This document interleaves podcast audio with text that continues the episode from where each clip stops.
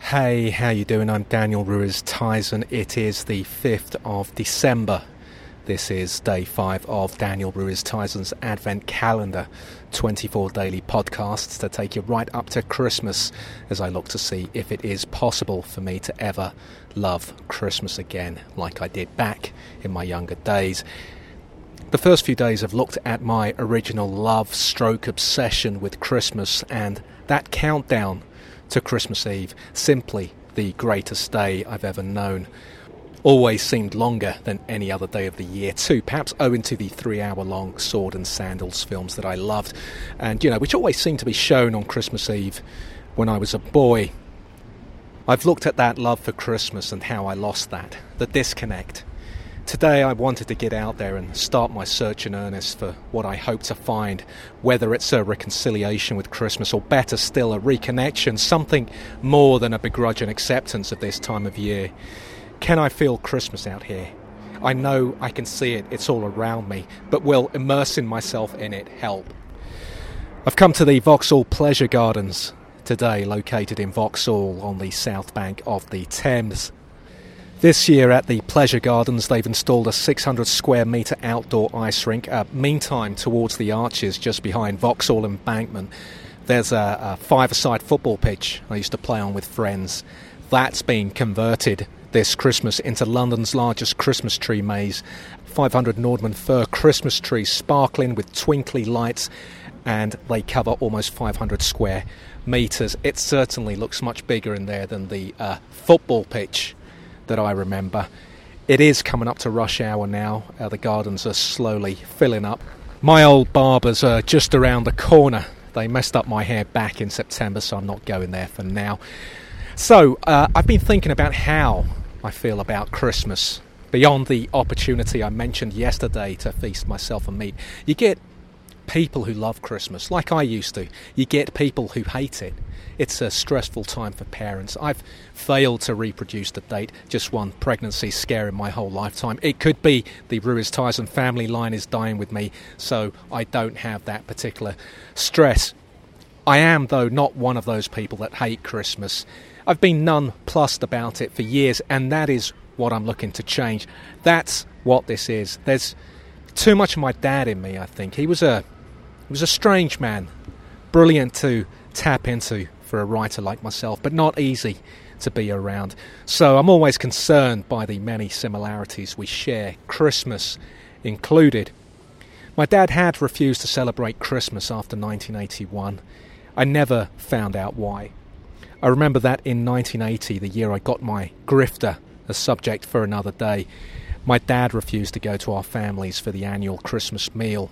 We'd all had to stay at home. It was a horrible Christmas, or worse, probably, uh, not helped by the nineteen eighty George and Mildred film that was on I T V that Christmas Day afternoon. In nineteen eighty-one, my dad was back for Christmas, but it was a half-hearted comeback. You could tell he was doing it because he felt he had to. But from eighty-two onwards, that was it. Christmas wasn't for my dad. Cheap presents was as far as he could go. He didn't even tweak Christmas like Frank Costanza, whose Festivus saw the Christmas tree replaced with an aluminium pole. My dad just gave Christmas the complete swerve.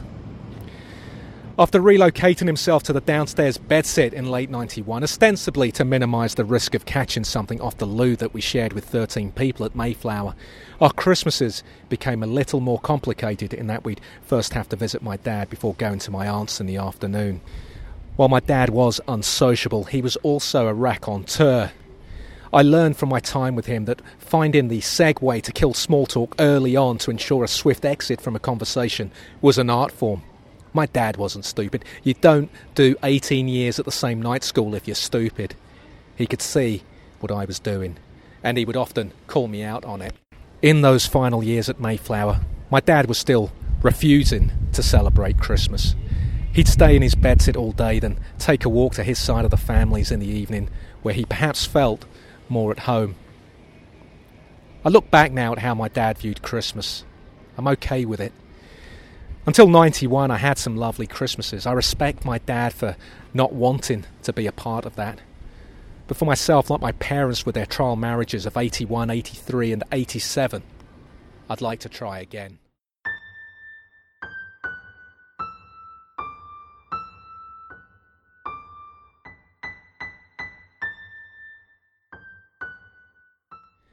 Every day I open a door to my Advent calendar, much like I did in the old days. If you're listening to this on iTunes, then visit hold fast network dot com, where you'll be able to see the pictures behind the doors each day.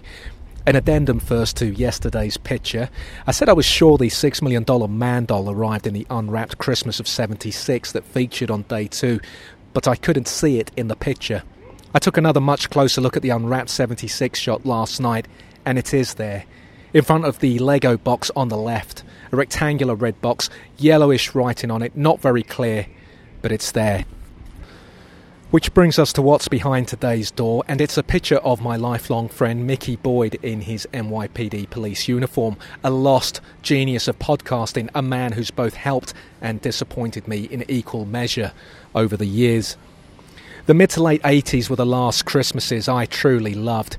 Kid Cop, the seminal American police procedural series starring myself and originally Victoria Principal, that existed entirely in my own imagination and was born out of my early childhood crush on the Dallas actress, was at the heart of those Christmases.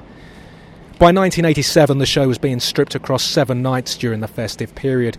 No other show was doing that.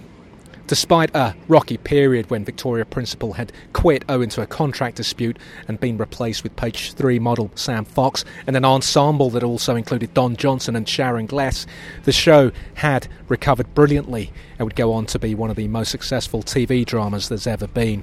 Kid Cop shared the same theme tune as Hill Street Blues, which might strike you as unusual, but it's worth remembering. Give Us a Clue famously shared a theme tune with Grange Hill in the late seventies.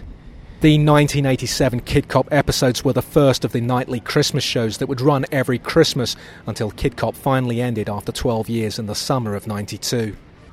I remember the nineteen eighty-seven episodes with some sadness as they saw the first and final appearances of Mickey Boyd before the network demanded his sacking after just a handful of episodes owing to his unconvincing New York accent.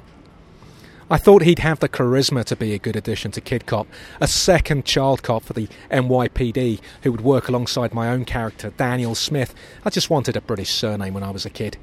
My character in Kid Cop was grieving for Victoria Principal at the time, who in the show had been killed off in the space shuttle disaster of eighty-six after she refused to sign her new contract. Mickey's New York accent was derided by one critic as the reverse Dick Van Dyke, while another presciently said, his accent is as shocking as his hairline, he'll be bald by the mid-nineties, and let's hope he's disappeared from our screens long before then. That critic would be pleased with the way things worked out. Here's a short clip from one of the two episodes that Mickey appeared in. This episode was entitled Heartbreak and aired on the twenty-third of December nineteen eighty-seven. I can't help you, and it's breaking my heart. I don't stop thinking about him and how it ended, Danny, but we can't let it destroy us more than it already has. It is bad, isn't it? I'll stop it there. Listening to that, you just realised there was no option but to kick him out. He had to go. Shocking. Let's do this again tomorrow. Daniel Ruiz Tyson's Advent Calendar is a Hold Fast Network production. Visit hold fast network dot com or download the show on iTunes. For more of Daniel's work, visit sixteen oh seven west egg dot wordpress dot com, and you can follow him on Twitter at sixteen oh seven west egg.